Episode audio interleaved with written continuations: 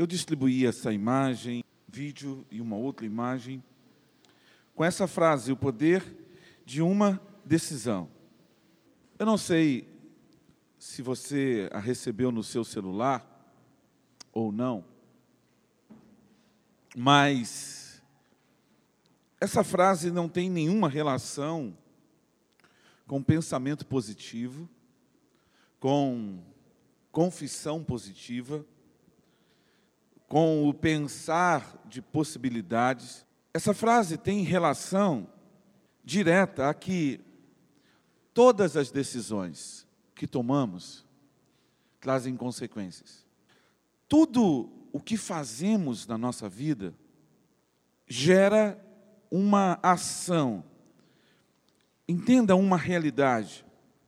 O plano físico se alinha com o plano espiritual. E há um correlato, ou seja, há uma correlação entre o que você faz no plano físico, desencadeia no plano espiritual e vice-versa. Decisões que você toma no plano espiritual trazem um correlato, uma aplicação prática na sua vida cotidiana. Quando eu acordei na segunda-feira que passou, eu acordei bem cedo e eu decidi ler o livro de Mateus. Eu estava procurando algo para ler naquela manhã e eu comecei a ler. Eu falei, vou começar a, a, a estudar a genealogia de Jesus. E quando eu me deparei com esse texto, está aí na sua tela, está na tela um pouquinho maior. Você pode ler comigo o versículo 1? Registro. Filho de Davi, filho de Abraão. E aí Deus começa a falar pelo evangelista Mateus. Abraão gerou Isaac, Isaac gerou Jacó, Jacó gerou Judá e seus irmãos, Judá gerou Perez e Zerá cuja mãe foi Tamar. Perez gerou Esrom, Esrom gerou Arão, Arão gerou Aminadab. Aminadab gerou Naasson, Naasson gerou Salmão. Salmão gerou Boaz, cuja mãe foi Rabi, cuja mãe tinha sido mulher de Urias. Salomão gerou Roboão, Roboão gerou Abias, Abias gerou Asa, Asa gerou Josafá, Josafá gerou Jorão, Jorão gerou Uzias, Uzias gerou Jotão, Jotão gerou Acais, Acais gerou Isaac, eh, Ezequias. E Josias gerou Jeconias e seus irmãos, no tempo do exílio na Babilônia.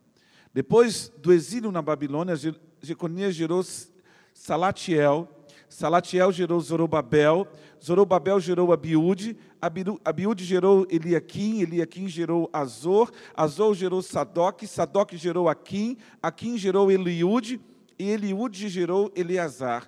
Eleazar gerou Matã, Matã gerou Jacó, e Jacó gerou José, marido de Maria, da qual nasceu Jesus, que é chamado Cristo.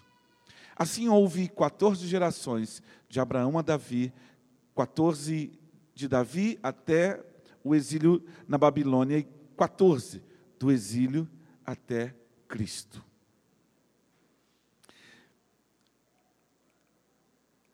Isso me chamou muita atenção, por quê? Não somente pelas 14 gerações, é que sempre que nós nos deparamos com uma genealogia, nós temos dificuldade de entender por que, que as genealogias estão na Bíblia. E ali, naquela manhã, eu fiz uma pergunta: por que, que Deus escolheu Abraão? Por que, que Deus tomou uma decisão de escolher Abraão? E quando eu fiz essa pergunta, Deus começou a responder a minha pergunta. E eu quero dizer para você uma coisa: cuidado com as perguntas que você faz, porque Deus costuma responder as nossas perguntas. E talvez você possa pensar, não sei, o que, que tem a ver o fato de Deus escolher Abraão com a minha vida? Sabe, você tem dúvidas. Existem pessoas aqui que estão numa fase de decisão profissional. E talvez elas façam a pergunta: qual será a minha profissão? Existem pessoas aqui que estão com dilemas no casamento. E a pergunta é: que decisão eu devo tomar? Como é que eu devo me posicionar nessa situação no casamento? Talvez você esteja vivendo um momento profissional extremamente complexo e você tem que tomar decisões. Talvez você tenha que aceitar a proposta de uma nova colocação profissional. E quando você se depara diante dessas situações, você tem que tomar uma decisão: se sai desse trabalho e vai para o outro, se casa, se abre mão do seu casamento, se faz isso ou aquilo. E aí eu entendi que, na escolha de Deus a Abraão, todas essas questões, elas aparecem. E aí nós vamos percebendo, repita comigo, Abraão é a soma das suas escolhas. Nós somos o fruto das nossas decisões. E decisões são semeaduras. Você escolhe um caminho, você segue numa direção. E o problema é que nós achamos que, eu vou voltar a uma frase antiga, podemos simplesmente deixar a vida nos levar, achando que simplesmente o caminhar sem nenhuma preocupação ou sem levar em considerações essas realidades no tocante às decisões, vão simplesmente nos levar a um lugar. E esse é o ponto. Deus tem planos e propósitos. E a palavra de Deus diz que os planos e propósitos de Deus não podem ser frustrados. Jó deixa isso muito claro no capítulo 42. Bem sei que tudo podes e nenhum dos teus planos podem ser frustrados. Se os planos de Deus não podem ser frustrados, parece que há uma força no universo que me empurra para essa direção. Ou há uma realidade mais profunda. E o caminho que eu trilhei para obter essas respostas foi a própria Bíblia. Eu fui estudar. Olha só o que, que eu achei. Eu botei isso aqui um pouquinho maior para ajudar você a ver, porque talvez na televisão você tenha dificuldade de ver. Aqui você tem Adão e Eva. E ali tem sete. Sete você vai ver que Noé é descendente dele. E aí Noé tem três filhos depois do dilúvio: Cão, Sem e Jefté. E aí quando você olha Sem, você vê que ele teve dois filhos, Arpached e Arã, Selá e Eber, e Eber teve dois filhos, Peleg e Joquitã, Terá, e de Terá ele teve três filhos, e Deus escolheu Abraão. Agora, por que, que Deus não escolheu a Naor? Arã morreu quando saiu de Ur dos Caldeus. Você lembra? A palavra de Deus em Gênesis diz isso. Aí só tinha duas opções para Deus, e Deus escolheu Abraão ao invés de Naor. Mas quando você vai olhar para essa genealogia, você começa a perceber que algumas coisas aconteceram no meio do caminho. E a escolha de Deus a Abraão a decisão de Deus em escolher Abraão, e você vai entender que toda decisão tem uma consequência, por quê? Porque Deus decidiu escolher Abraão. Agora, a decisão de Deus em escolher Abraão, ela está lá no começo, lá em Gênesis no capítulo 3. Quando Deus fala para o homem e para a mulher, fala para Adão e para Eva, por causa do pecado, ele diz: Olha, eu já tomei a minha decisão. Eu vou expulsar vocês do, daqui do jardim. E Deus os expulsa do jardim. E aí, no capítulo 3, ele, ele faz uma promessa. Ele diz que a mulher ela teria filhos com dores, mas ele diz: olha, o fruto da mulher vai pisar a cabeça da serpente. Por quê? Porque você vai entender que quando o homem pecou, quando o homem escolheu pecar, ele entregou o governo da terra nas mãos de Satanás. Quando você olha em, 1 João no capítulo 5, versículo 19, você vai entender que a terra jaz, o mundo jaz sobre a influência do maligno. E essa influência, ela acontece por causa do pecado, por causa da decisão do homem de pecar. Então Deus, naquele momento, Deus começa a agir. E a história da genealogia de Jesus. Quando você vai lá em Mateus no capítulo 1, você vai perceber toda a decisão de Deus. Então, Decisões têm consequências. Por quê? Porque primeiro Deus decidiu. Ele entrou em conselho com a sua trindade. Deus Pai, Deus Filho e Deus Espírito Santo, e eles tomaram uma decisão: vamos restaurar o homem. Vamos trazer o homem de volta para nós. Por quê? Porque ele é a nossa imagem, ele é a nossa semelhança. Quando Deus toma essa decisão, Ele começa a agir. Vou mostrar para você uma coisa. Está vendo aqui? Isso. Está vendo aqui, ó? Olha o que, que diz essa, essa projeção, ó. Enos. Aqui se começou a invocar o nome do Senhor. Então, quando Deus escolhe sete, Porque Jesus descende de sete.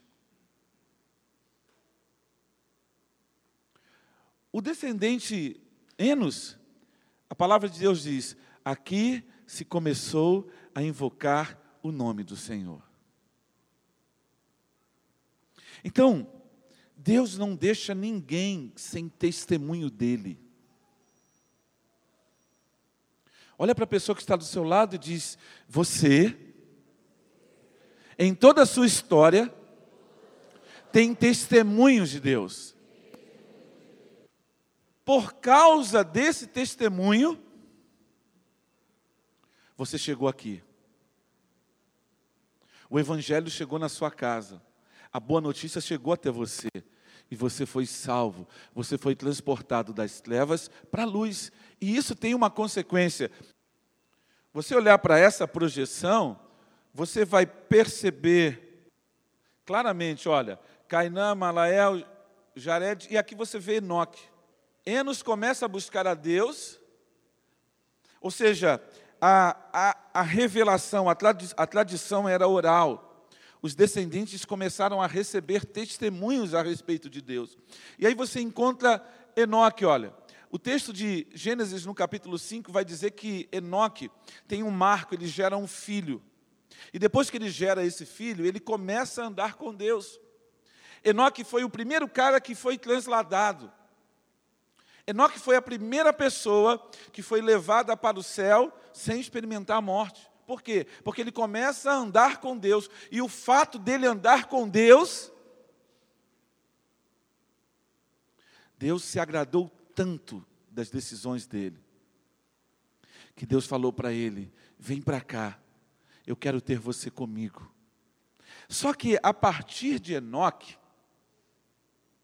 a, a, partir de Enoque, a situação vai degradando, porque Matusalém, o cara que viveu muito, né? Lameque, só que a partir daqui, ó, nesse período aqui, a situação foi degradando, degradando, degradando. É como se o inferno fosse se apoderando das pessoas.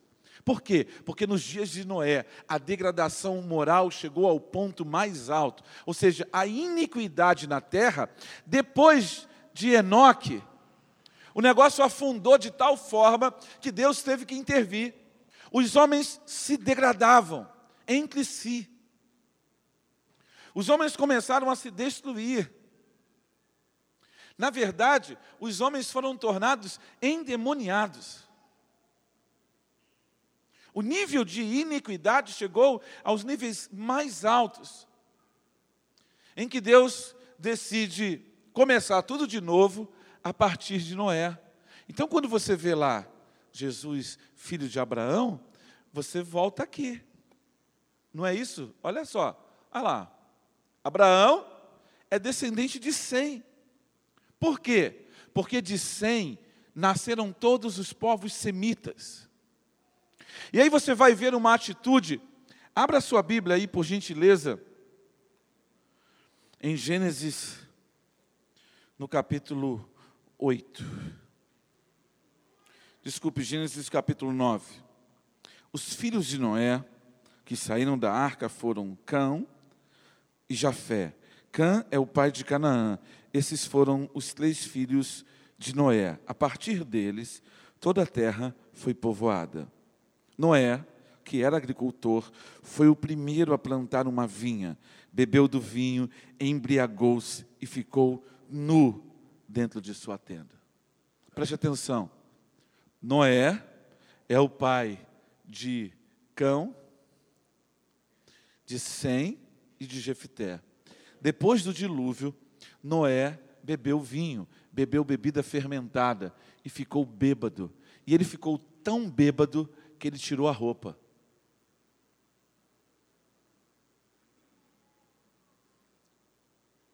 E a sua vergonha foi exposta.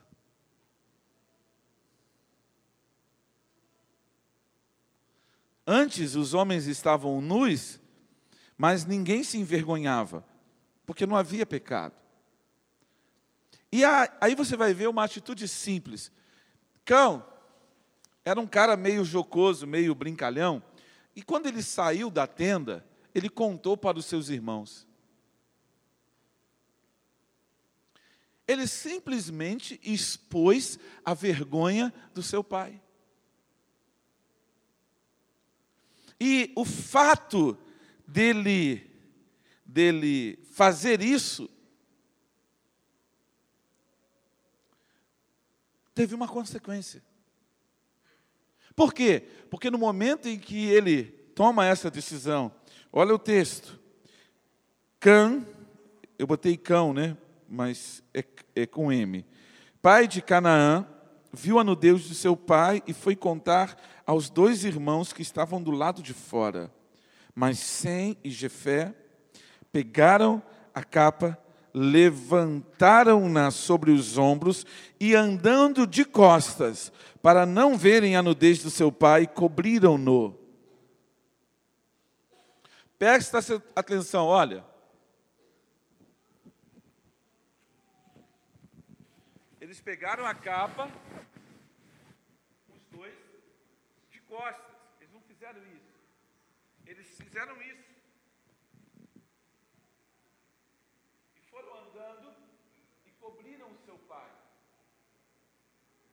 Aí você pensa assim, mas o que, que tem?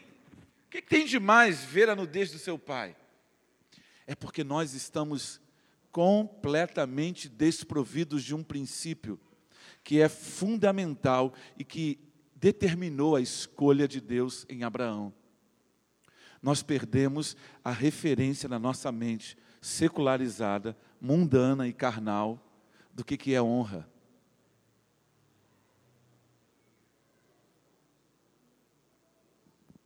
Nossa geração, o povo que vive nesse tempo, não sabe o que é honra. Porque os dois foram lá e cobriram o seu pai, eles foram abençoados. Então, aprenda um princípio. Se eu tomo decisões alinhadas com a palavra, eu sou abençoado. Toda decisão que você tomar fora da palavra, você vai levar chicote. Então, talvez você esteja comendo fruto de decisões que você tomou fora do princípio de Deus. Sou eu que estou dizendo isso para você? Isso é a ideia da minha cabeça? Não. Eu posso mostrar isso na Bíblia para você diversas vezes. Não vou fazê-lo agora porque não é o foco da minha palavra a você. Eu estou falando de decisão. Então, quando quando você olha para cá, olha aqui. Os descendentes de Cã. Está vendo aí? Na, na televisão? Etiópia, Sudão, Egito, Líbia e os cananeus. Depois eu vou lá na outra projeção e vou botar os cananeus, ó. Sidom, Et, Jebuseu, Amorreu, Girgazeu, Eveu, Arqueu, Sineu. Todos os cananeus se tornaram os inimigos de Israel. Então, a consequência da maldição que veio sobre Cã teve uma consequência devasta, devastadora. Se você lembra do vídeo que eu divulguei, você vai, vai entender que eu falei lá, o poder de uma decisão, ele, ele gera bênção, mas ele não gera uma bênção simplesmente para você, Aldineia. Não é uma bênção para você, não, Bruno. É uma bênção que alcança gerações. Então, a maldição também alcança gerações. Porque você vai ver que os filhos de Cã viveram em litígio com os filhos de Sem para sempre. Mas por quê? Será que não tinha jeito de voltar? Será que não tinha jeito de dar um passo atrás? Não, porque os seus corações se tornaram inconversos. Os seus corações se tornaram ressecados, ressequidos, amargos, e eles não se curvavam diante de Deus. Você já teve que disciplinar o seu filho alguma vez? Você já deu chicotada, chicotada assim, deu uma chinelada no seu filho? E às vezes você dá uma chinelada no, no, no, no abençoado, e você bate nele, dá uma chinelada nele, e ele olha para você com raiva. E por que, que ele olha para você com raiva? Por causa do pecado. E ele se torna o quê? Muitas vezes, ele não aceita a repreensão. É aquela história que o pai manda o filho sentar e o filho senta, mas ele diz para o pai: Eu estou sentado por fora, mas por dentro eu estou em pé. A nossa geração está cheia de pessoas assim que não se curvam diante do senhorio de Deus e não se curvam diante de nenhum tipo de autoridade, porque não reconhecem a autoridade de Deus. E aí você vai entender, puxa, mas espera aí, Deus escolheu Abraão, Abraão, mas ele, ele moveu o coração de Terá para sair de Ur dos caldeus para Canaã. Então, quando ele intervém para chamar Abraão, foi porque, primeiro, não é que ele, ele quis chamar ali, é que Terá saiu de Ur dos caldeus, eu mostrei isso para você semana passada, para mostrar para você a geografia do mover de Deus. Na semana passada nós trabalhamos esse princípio para você entender, para você enxergar, para você perceber que tudo foi se estratificando. É como se você fizesse um bolo de camadas. É como se você fizesse uma uma Como é que eu vou dizer? Sabe aquele escondidinho de não sei o que que você faz aí?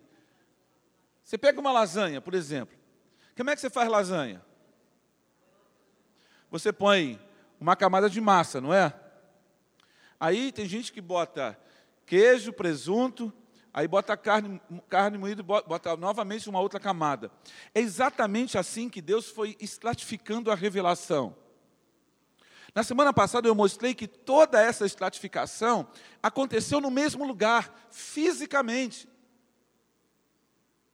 Porque todas as coisas convergem em Cristo. Então, em cada ponto daqueles do mapa que eu mostrei semana passada, foram acontecendo coisas que apontavam para Cristo. Hoje eu estou falando para vocês, e eu fui levado pelo Espírito Santo para essa realidade, das decisões que levaram essas pessoas a se moverem para aquilo. Então, quando você olha para esse, esse homem, ele foi movido, e eu comecei a fazer perguntas, e a semana foi muito curta e eu não consegui chegar onde eu queria, mas o Espírito Santo vai me permitir fazer essa investigação. E quando você começa a, a entender, é que Deus escolheu essas pessoas por causa das decisões que eles iam tomando. Então eu posso tomar decisões que me aproximam de Deus, eu posso tomar decisões que me remetem para aquilo que Deus está operando na terra, ou eu posso desviar do caminho, ou seja, buscar um atalho que vai me afastar daquilo que Deus quer que fazer através de mim. Não é o que Deus quer fazer em você, não é o que Deus quer fazer com você, é o que Deus quer fazer através de você. Por quê? Porque eu e você fomos transportados. 1 Pedro no capítulo 2, versículo 9. Nós fomos transportados das trevas para a luz para manifestar a luz. Lembra da cidade de Tiberíades, lá no alto? Jesus estava lá no mar da Galileia. Tiberíades está aqui no alto da montanha. Ele, falando aos seus discípulos na, no Monte da Bem-aventurança ali, ele olha para Tiberíades e diz: Olha só, não se pode esconder uma cidade no alto de uma montanha. Por quê? Porque ninguém pode deixar de. Olha só, é muito legal isso. Pega uma, uma lareira, pega um vidro bem grosso. Você consegue sentir o calor do outro lado da, da lareira? Não. Porque o fogo tem uma frequência. E a frequência do fogo não atravessa o vidro, o calor emite ondas, tem frequência. Você vai botar a mão do outro lado do vidro e você não vai conseguir perceber o calor. Estou falando de um vidro bem grosso. Agora você vê o fogo, porque a frequência da luz ela atravessa o vidro. Mas se você botar uma chapa de chumbo, você não vai ver nem o vidro, vai ver nem o fogo e não vai ver o sentir o calor. Jesus estava dizendo que quando você pega uma cidade e põe no alto de uma montanha, todo mundo vê, porque a luz que é irradiada daquela cidade, as pessoas a veem de dia, porque aquela cidade reflete luz, e elas a veem de noite, porque aquela cidade produz luz. Quem aqui gosta de ficar olhando estrela? Que legal, um monte de astrônomos amadores. Quando você, quando, qual é o melhor dia para ver estrela? Com o céu limpo? Claro que não, rapaz. Melhor dia, pra, melhor momento para ver estrela é quando falta energia. Por quê? Porque fica, olha só, a gente não sabe mais o que é a noite. Por quê? Porque a luz, se você vem de avião, e você olha no horizonte, você vê que a luz de uma cidade ilumina o céu. Então, a luz que a gente produz na cidade atrapalha os astrônomos de ver o céu. Então, os caras estão pe pegando os observatórios que ficavam em cidades e estão tirando da cidade e colocando para o meio do deserto, por quê? Para que não haja interferência da luz da própria cidade. Olha como é que a luz tem um poder enorme. Então Jesus diz: não se pode, olha só, é impossível que você, que é luz, esconda o que Deus está fazendo na sua vida. Se você está escondendo o que Deus está fazendo na sua vida, é porque tem alguma coisa errada em você, em mim. Crente que não reflete luz, está com problema. Porque Jesus disse: vocês são o sal da terra e vocês são a luz do mundo. Nós não entendemos que o centro de todas as coisas está em Deus. Aí você pega Deus escolhendo Abraão. Deus escolhe Abraão, um homem de 75 anos. Mas você acha que Deus escolheu Abraão quando ele tinha 75 anos, ou Deus revelou a sua escolha? Por que, que Deus escolheu Abraão, um homem casado com uma mulher estéreo? Para o quê? Para mostrar o poder dele. Mas olha o que, você já parou para pensar o que, que a gente está fazendo? Nós achamos que somos nós. Quando você prospera e você não tributa honra e glória ao Senhor, você está desonrando a Deus. E a desonra, repete comigo, a desonra traz maldição. É muito interessante você pensar nisso. Deus pega um homem casado com uma mulher estéril e diz para ele: Ei, cara, eu vou fazer você pai de uma grande nação. Mas você sabe que o objeto de Deus não era simplesmente fazer uma grande nação. O objeto de Deus era revelar por meio desta nação Jesus. Então preste atenção. Deus vai lá e escolhe Abraão. Passam-se 25 anos e Abraão tem um filho. Aí Abraão morre. Mas antes de morrer, ele manda o seu servo buscar entre a sua casa uma esposa para quem? Para Isaac. Não é isso? Isaac foi ou não foi buscar a esposa? Sim ou não? Sim ou não? Não, o servo dele, desculpe, minha cabeça está indo. O servo foi buscar ou não foi? Qual foi o mecanismo que ele usou quando ele chegou na casa dos familiares de Abraão para que a, a moça fosse escolhida? Não, que ela consentisse, não. Vamos lá. Ele orou e pediu a Deus que direcionasse. Tá bom, isso aí eu sei, mas como? Como? Ó. Uau. Eu estou em Êxodo. Deixa eu voltar aqui para Gênesis. É que eu estou falando a história como se vocês conhecessem, né? E esse é que é o nosso problema.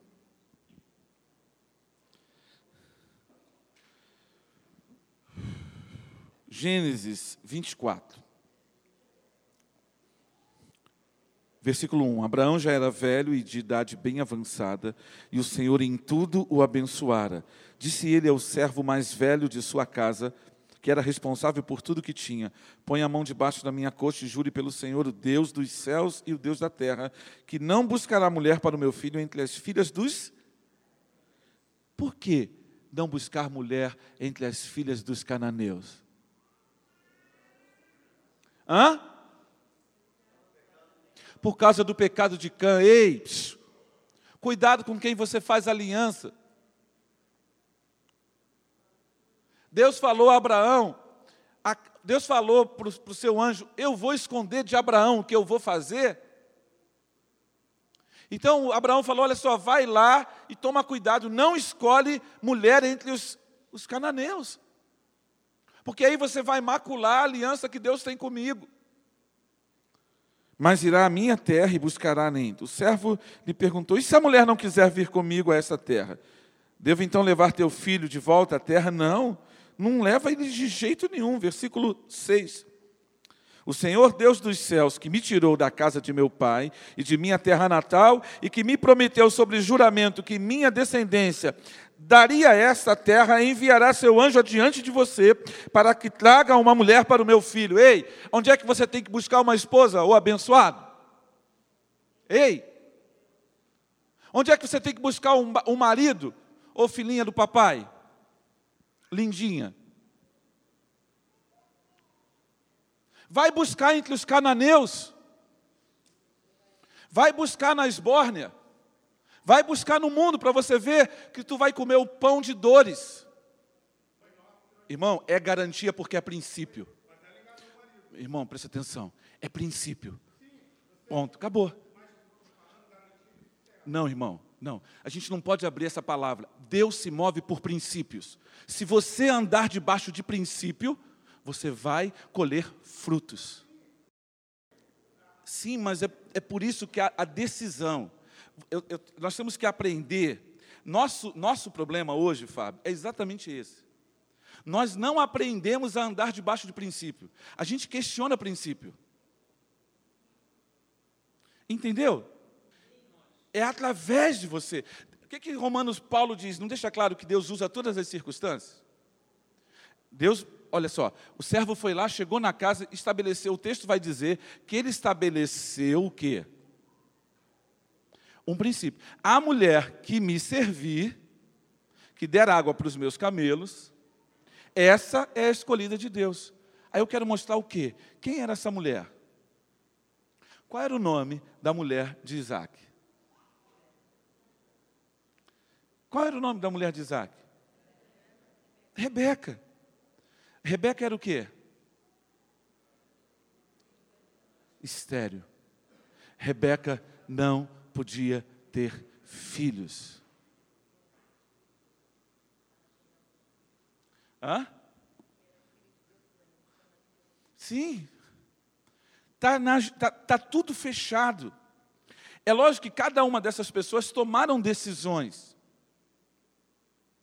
que as afastaram ou não. Mas o, o que eu quero mostrar para você, se você olhar a genealogia inteira, se você pegar lá em Mateus e começar a estudar cada um daqueles personagens, eles tomaram uma decisão, mas eles já estavam dentro da genealogia.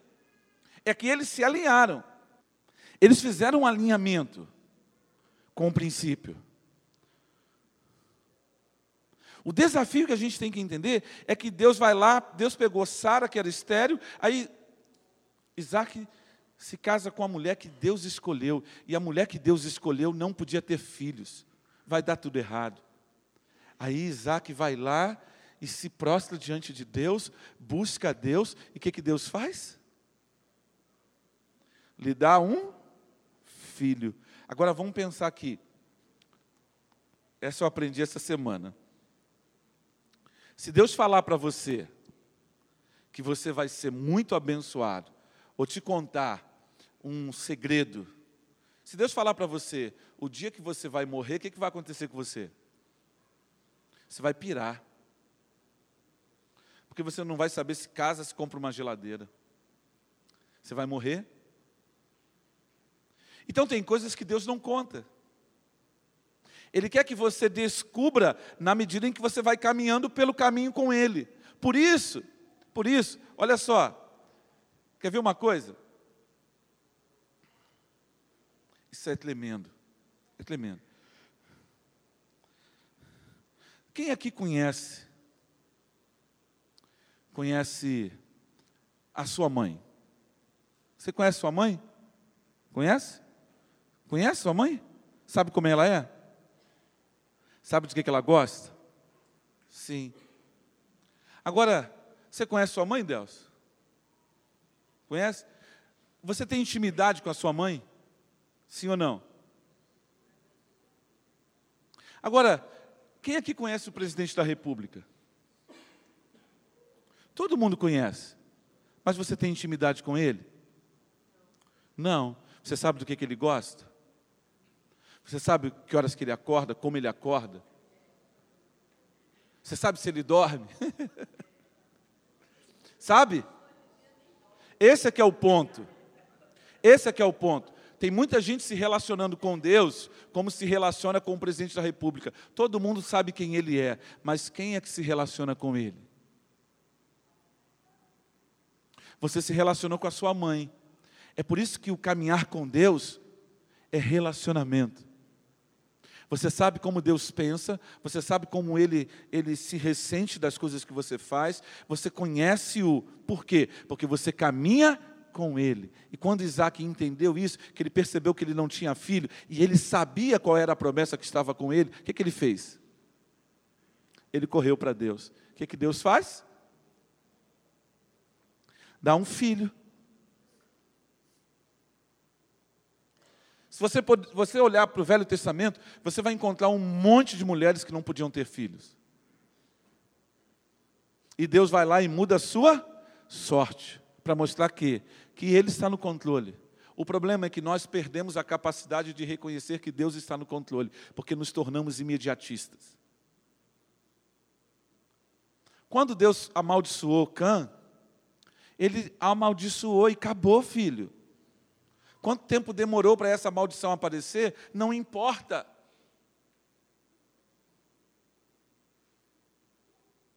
Se Deus tem promessa para você, então viva segundo a promessa que Deus te deu. Viva segundo a palavra que Ele liberou para você. Viva segundo a revelação que Ele te deu. Quanto tempo vai demorar? Não importa. Por que não importa? Porque Ele vai fazer. O texto diz que Abraão creu. Abraão viu? Não, ele creu. Ele não viu a grande nação. Ele não viu, mas ele, ele creu. Então ele viu numa perspectiva espiritual, numa perspectiva de fé. Então nós precisamos pensar as nossas decisões, precisamos enxergar as decisões que tomamos da perspectiva não do que vamos comer amanhã, mas da perspectiva da eternidade como a decisão que eu estou tomando impacta a minha eternidade. Se você olhar para a história de cada um desses homens, você vai ver pontos que Deus colocou nele, mas se você abrir, pedir para o Espírito Santo abrir estudar e mergulhar sobre cada uma dessas personagens, você vai, vai encontrar, porque tem outros escritos que podem nos ajudar a enxergar, a ampliar a nossa visão. O problema é que a nossa relação com a Bíblia, a nossa relação, ela se perdeu. Se perdeu porque a gente olha para a Bíblia, a gente olha para Deus, a gente olha para as coisas espirituais, não como a coisa mais importante da nossa vida. Não com o centro. A palavra do Senhor, ela declara para nós que o nosso Deus ele é sol e escudo. Se ele é o nosso escudo, a palavra de Deus deixa muito clara que as bênçãos, elas nos seguirão. A bondade, Salmo 23, a tua bondade e misericórdia me seguirão, me seguirão. Vão, vão acompanhar, vão me acompanhar. Para onde eu vou, ela vai atrás. Agora, se você não se posicionar e tomar decisões. Olha como é que está aqui no capítulo 24, como Abraão, olha só, jura aqui, vai lá, não pega a mulher dos cananeus. Por que, que eu estou falando isso? Porque Deus falou para Rebeca. Deus falou que os dois filhos, os gêmeos, um serviria o outro. Só que eu quero dizer para você o seguinte: não precisava Rebeca ter mentido. Porque um serviria o outro. Aí eu quero que você entenda. Por que que Esaú serviria Jacó?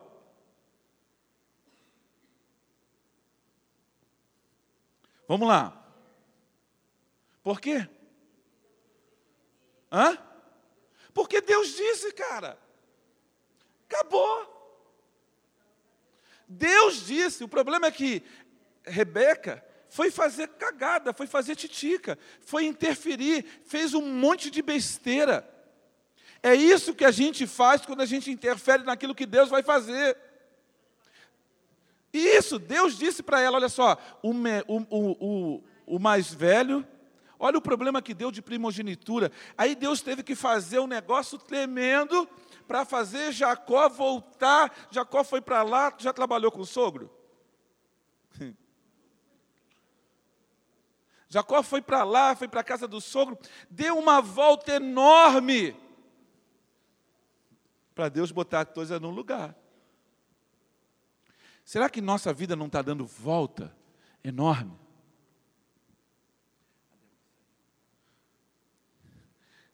Será que Deus não está dando volta enorme?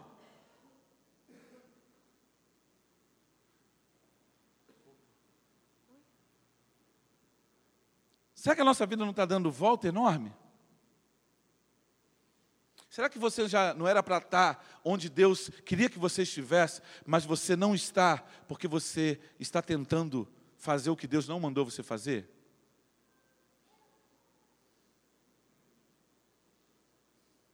Aí você vai entender que ela tomou uma decisão, sim, e, e pagou um preço alto pela decisão que tomou. Mas o plano de Deus foi frustrado? É, Esaú serviu a Jacó porque Rebeca mentiu, ou serviu Esaú serviu a Jacó porque Deus disse? Esse é que é o ponto. Já estava declarado. Agora, se você olhar a atitude de Esaú, Esaú desonrou, cara. Jacó deu a volta, sim, mas Esaú, ele vendeu algo que não se vende. Por quê? Porque dentre os filhos de Israel, todos os primogênitos pertencem ao Senhor. Sabe o que, ele disse para Deus? Ele disse: Não quero pertencer ao Senhor. Por quê? Porque ele pensou: Vou morrer, de que, que vai me adiantar minha primogenitura? Nada. Então vou trocar aqui a minha primogenitura. Eu fico imaginando que fome Esaú estava sentindo para vender a sua primogenitura por um ensopado de lentilhas. Olha o que, que ele fez. Ele tomou a decisão, e aí o que, que aconteceu? Ele viveu. Já viu o cara que vai se matar e fica vivo? E aí tem que viver a amargura da decisão que tomou? Então é isso que acontece. Quando você olha para a ação de todo, aí você vai ver, mas espera aí, 14 gerações. Se você olhar antes, são 10 gerações, mas em todas elas você vai ver Deus agindo, Deus agindo, Deus operando e os homens tomando decisões em linha ou em des, desalinhados com o princípio de Deus. O que, a gente pode aprender dessa realidade? Você vai ver claramente essa essa ação de Deus é muito, é muito, é muito claro. Claro o que Deus faz. É interessante, meu irmão, porque você começa a perceber os princípios. E aí você entende e aí a pergunta que eu fiz, Deus começou a me responder por quê? Ele me respondeu, me mostrando toda a ação dele na vida de, dos personagens que eu pude me deter a estudar. E ele mostrou que eles foram tomando decisões em linha e desalinhados, porque Abraão tomou decisões desalinhadas. Abraão fez nascer Ismael. Abraão mentiu a respeito da sua mulher. Mas o que eu quero mostrar para você é que não é um ato de mentira que te coloca em condenação.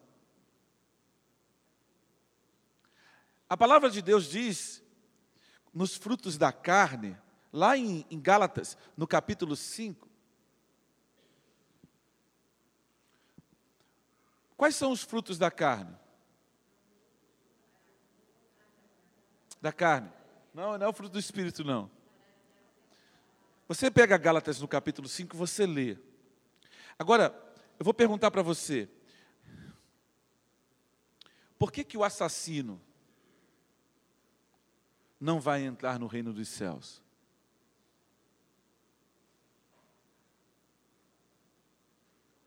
Pense nos descendentes de Cã. Por que, que é, a, a, o, o, o, o maldizente não vai entrar no reino dos céus. Você conhece alguém que fala mal dos outros? Você começa, eu não estou falando daquela, eu não estou falando de, de um comentário estanque, não. Eu estou falando de pessoas que têm o hábito de falar mal de qualquer pessoa. Como é que é o coração dessa pessoa?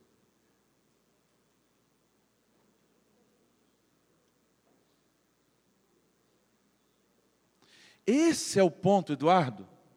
Léo, essa é a realidade. Por quê? Porque você e eu julgamos segundo a aparência, mas Deus olha o coração.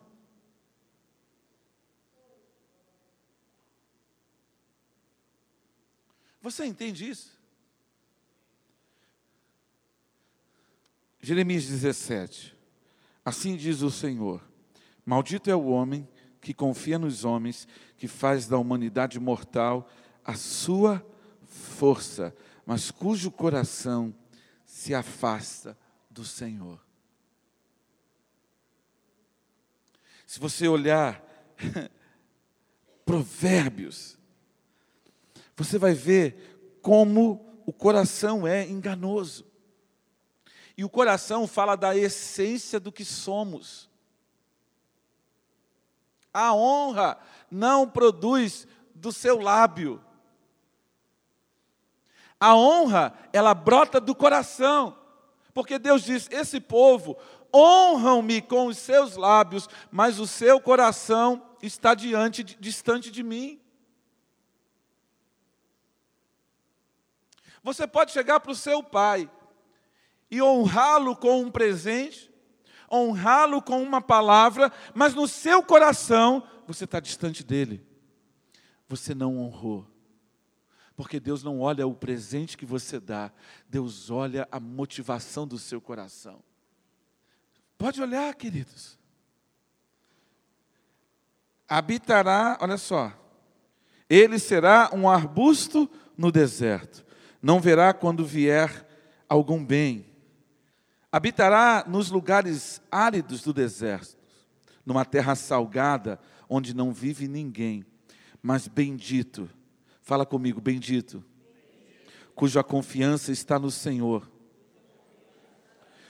cuja confiança nele está, ele será como uma árvore plantada junto às águas e que estende as suas raízes para os ribeiros. Ele não temerá quando chegar o calor, porque as suas folhas estarão sempre verdes.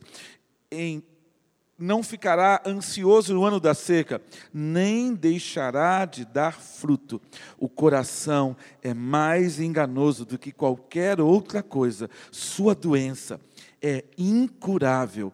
Quem é capaz de compreendê-lo? Eu sou o Senhor, que sonda o coração e examino a mente, para recompensar a cada um de acordo com a sua conduta, de acordo com as suas obras. O que, que isso demonstra para a gente, queridos? É que as nossas decisões, Deus escolheu Abraão por causa do coração de Abraão. Deus escolheu Davi por causa do coração de Davi. Numa das próximas viagens que eu fizer a Israel, eu quero ir no vale de Engedi. Tem uns lugares que eu quero conhecer, porque eu sei que se eu ver aqueles lugares, eu vou entender muitos dos salmos. Eu vou entender por que, que Davi cantava algumas coisas, porque por causa do coração dele. Davi tinha grande alegria de estar na presença de Deus.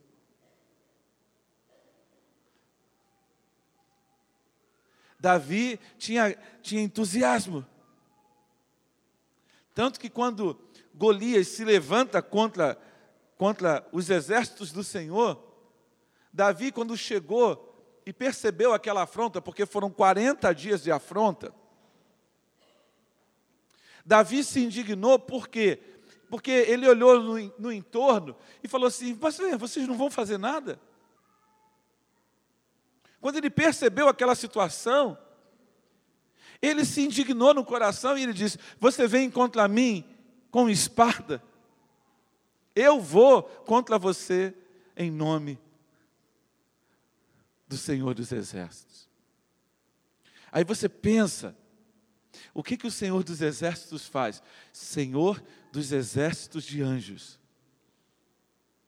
Você já leu as batalhas de, do povo de Israel? Acho que a gente lê as batalhas e não percebe que um anjo, um anjo, mata 10 mil. Assim, ó, Num estalar de dedos. Aí Davi se levanta, dão a ele a armadura de Saul. Fala assim: a armadura de Saul não me cabe. Você não pode vestir a minha armadura. Você não pode. Tânia, você não pode vestir a armadura da Cleide. Você não pode vestir a armadura do Carlos. Porque a armadura de Saul era para Saul. O que você tem que se revestir é você.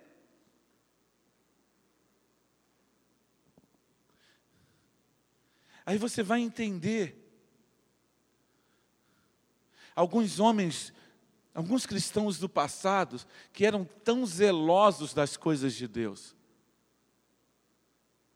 Estava conversando com a irmã Madalena. Aí ela falou do pai dela. Ele chegava para a mulher e dizia assim: mulher, temos que economizar, está gastando muito. Aí quando ele saía de casa, ele virava para ela, mas não esquece do café da igreja. Tem que levar a, a, a garrafa de café duas horas para a igreja. Por quê? Porque tinha obra na igreja. E ele dizia para ela que tinha que economizar, mas mandava levar café. Isso é zelo, querido. Nós não entendemos que a nossa porção ela vem do Senhor. E por isso o nosso coração está buscando satisfação em tantas coisas nós estamos buscando realização em tantas coisas que nunca vão nos satisfazer. Para para para prestar atenção na atitude de Davi, no Salmo de número 84. Ele diz: Quão amáveis são os teus tabernáculos, ó Senhor dos exércitos. Como é maravilhoso o lugar da tua habitação. Eu poderia ficar ali um dia, mais vale um dia ali do que mil em qualquer outro lugar. Eu distribuí esse convite para todas as pessoas, são mais de 300 ou 400 pessoas, mas elas decidiram não vir. Só que elas não decidiram não vir hoje. Elas decidi, decidem não vir constantemente. Sabe por quê?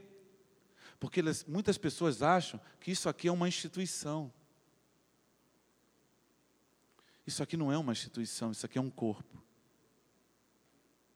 Aí você olha para Davi, ele diz: Porque o Senhor, no final do Salmo número 84, eu nunca me esqueci, porque o Senhor Deus é sol e escudo, o Senhor dará graça e honra, e não negará bem algum aqueles que andam na retidão.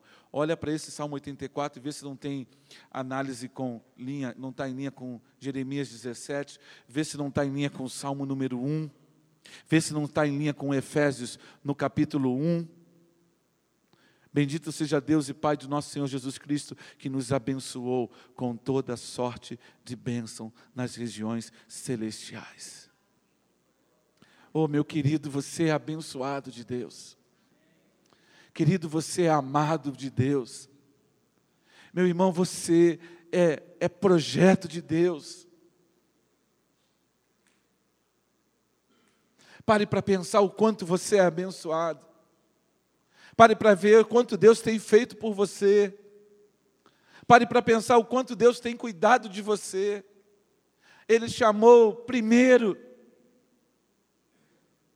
Ele te viu informe no ventre de sua mãe você não é um acidente, você não é um engano, você é amado do Pai. E por que, que ele fez isso? Porque ele quer se manifestar através de você. Mas para ele se manifestar através de você, você tem que decidir correr para ele. Jó, no final da sua experiência, no capítulo 42, ele diz, no versículo 5: Eu apenas te conhecia de ouvir dizer.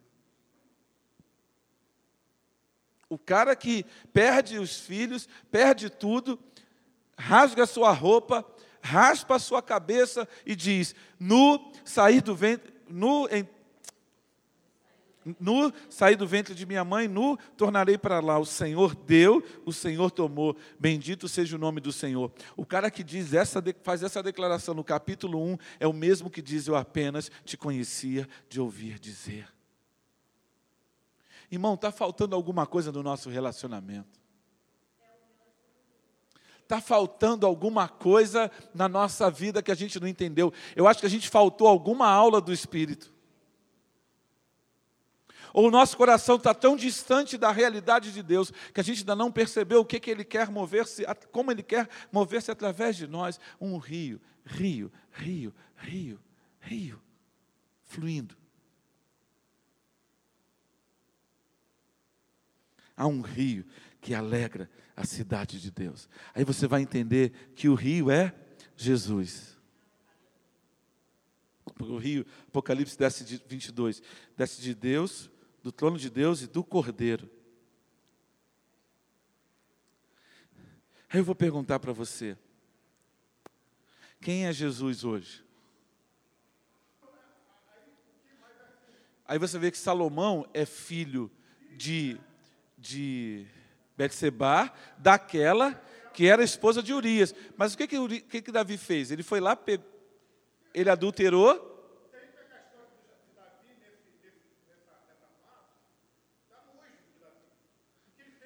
Sim?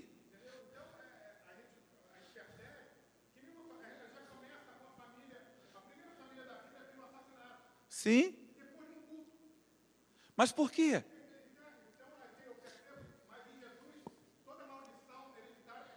Sim? Mas, Fábio, o, o, o problema, sabe o que, é que acontece? Vou usar um exemplo aqui. Está fora do tema, mas eu, eu, eu fico arrepiado e eu vou ter que falar. Não, é porque eu estou estudando um negócio e eu, eu tenho que estudar e demora muito tempo para estudar.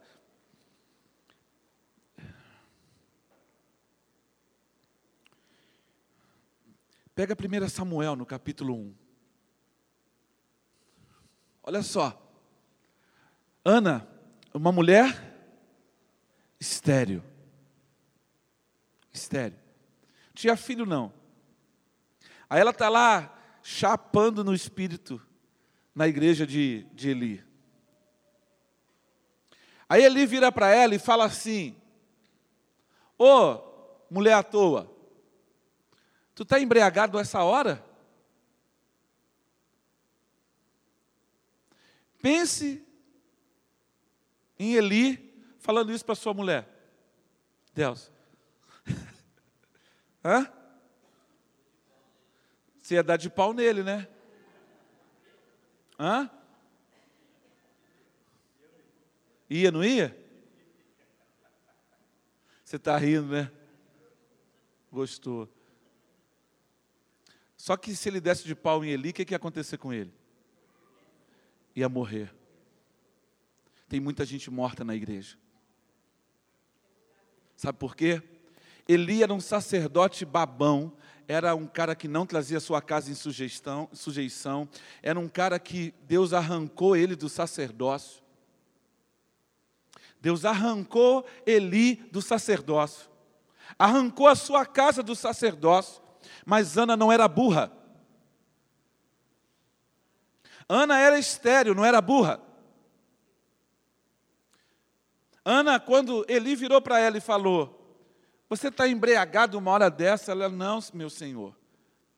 Ela falou o que para ele? Não, meu senhor. Aí está a chave. Ana honrou o sacerdote, recebeu recompensa de sacerdote. Quando ela falou para ele que não estava embriagada, Ana vira, Eli, Eli vira para Ana que o Deus de Israel te conceda o que deseja o teu coração. Acabou, filho. Quem era Ana? Mulher de Eucana. E recebeu como filho quem? Samuel. Quem era Eli? O homem de Deus. Continua falando do Valdomiro. Continua falando do Edir Macedo. Continua falando de mim. Continua abrindo a sua boca contra mim.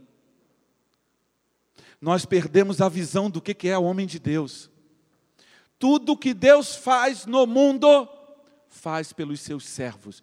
Deus não vem aqui fazer na terra, sou eu e você quem fazemos. E nós somos Jesus na terra, porque o Espírito Santo mora em nós. Então, quando você desonra, Você não entendeu, a gente não entendeu que é princípio, irmão. A gente está fora do princípio, nós estamos patinando na vida. Tem gente aqui com a família destroçada, mas não se submete. Não se submete. Tem mulher aqui que é tola. Pare de falar do seu marido. Você está com um problema com ele? Fala com quem manda nele. O que, que você quer? Marido, deixa de ser tolo. Trate a sua mulher como esposa, não como filha. Precisamos atualizar os nossos relacionamentos, porque tem muito casal infantilizado. Meninos emocionais. Crianças. Olha só, a melhor manga não é do seu filho, a melhor manga é do seu marido. Mães que guardam o melhor para os filhos. Está errado. Isso fere princípios.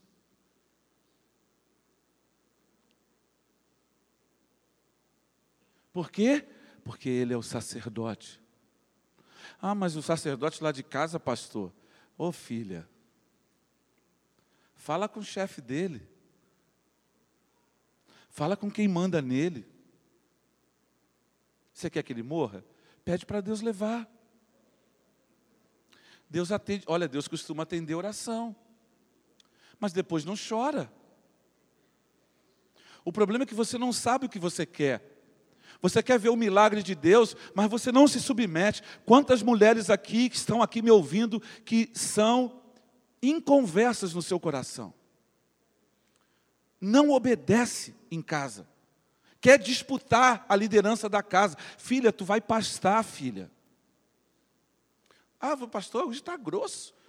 Pastor é machista, sexista, como é que é mais? Pode escolher o adjetivo que você quiser. Não é nada disso, cara, é princípio espiritual. Ouça o mundo que tu vai se dar mal. Olha só, o evangelho é, é olha só, cara, tu é o pescoço. Aí o cara fala, a mulher ainda não entendeu. É que se, olha só, como é que uma mulher se submete ao marido? Quando ele quer, ele morre por ela. Ele morre por ela.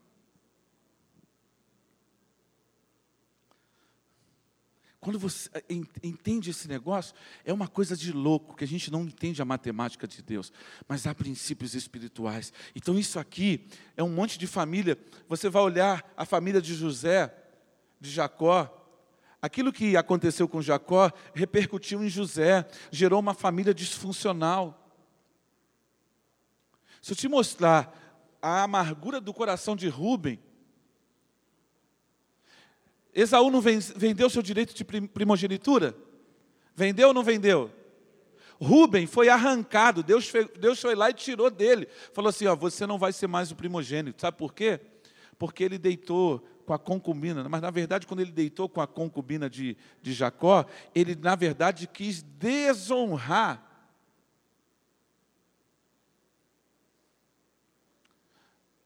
E aí você vai entender o que, que Deus está fazendo. A gente não olha os princípios. Aí você vai ver o caos que vira a nossa casa. Ei, Deus tem promessas, mas Deus tem promessas para quem anda na retidão, quem anda debaixo do, do guarda-chuva do princípio. Qual é, o, qual é a gênesis que o diabo criou nessa geração? Por quê? Porque algumas pessoas entenderam que ser homem é ser um déspota, é ser um tirano, é ser um grosseirão, não é, um, não é, não é ser um cara dócil, um cara que serve. Aí cria uma disfunção e faz com que o princípio, quando eu falo que a mulher tem, tem que obedecer ao marido, aí entra na mente de vocês, por causa da secularização, o feminismo e o machismo. Mas a Bíblia é perfeita. Por que, que é perfeita? Porque os princípios de Deus são eternos. Por causa dessas distorções, a gente acha que está errado, mas é porque nosso coração não se alinha ao princípio. É o coração da mulher que tem que se alinhar? Não, é o coração do homem e da mulher. É como se a gente tivesse que se, se, se rasgar, rasgar a nossa roupa e nascer de novo. Vocês já ouviram isso? nascer de novo? Mas não é nascer de novo para se converter a Jesus, não. Queridos, tem muito cristão que precisa nascer de novo, nascer da água e do Espírito. Mas eu já abri capítulo aqui para um monte de história. E eu vou, vou fechar, porque chegou a hora. Você vai entender. Aí você olha para aqui, para o primeiro slide.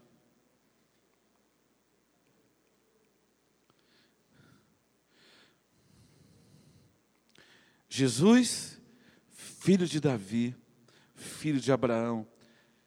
Aí você vai entender por que, que ele é o leão da tribo de Judá.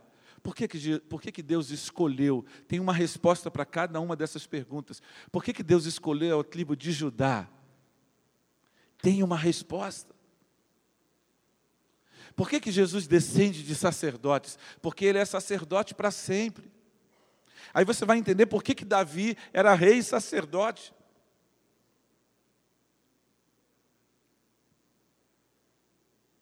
O mesmo. Aí você vai entender, há uma razão. Ou seja, a família tem que tomar uma decisão de ser bênção ou maldição.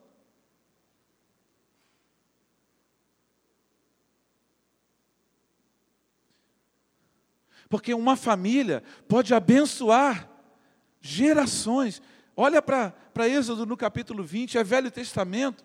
É antiga aliança, sim.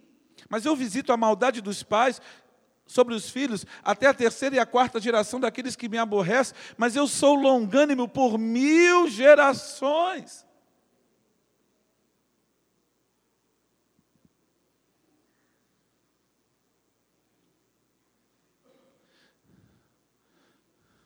Meu avô era um homem muito simples, avô por parte de mãe.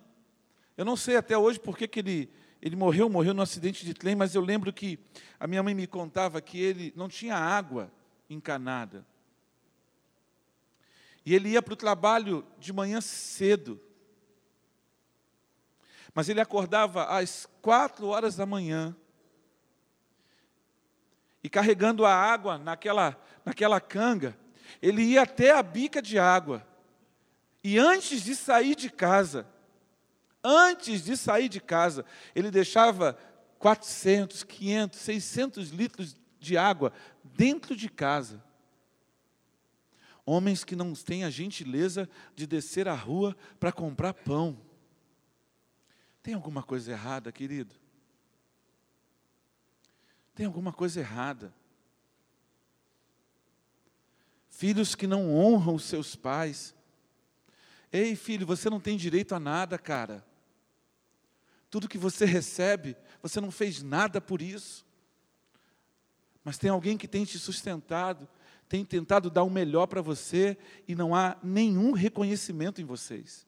Você acha que os pais são dois idiotas que têm que satisfazer os seus, seus anseios. Poxa, grosseiro isso, mas é assim que você trata o seu pai, porque você não o respeita, porque você não o honra. E aí a gente não entende por que está acontecendo, porque a gente, cara, Deus quer usar você. Pensa que você pode ser o próximo Davi, você pode ser a próxima Rebeca, você pode ser a próxima Raquel, você pode ser a próxima Débora, você pode ser a próxima Maria. Imagina.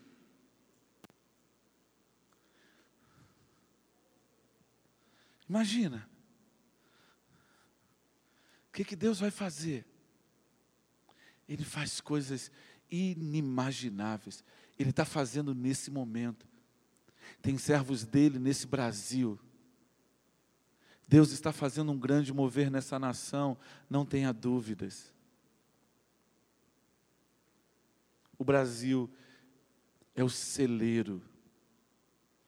O Brasil, a igreja evangélica brasileira, vai se tornar referência para a América Latina. Sabe por quê? Porque Deus está levantando casas sacerdotais, o Senhor está levantando casas proféticas, o Senhor está levantando homens e mulheres que amam ao Eterno acima de todas as coisas. E onde nós nos encaixamos nisso?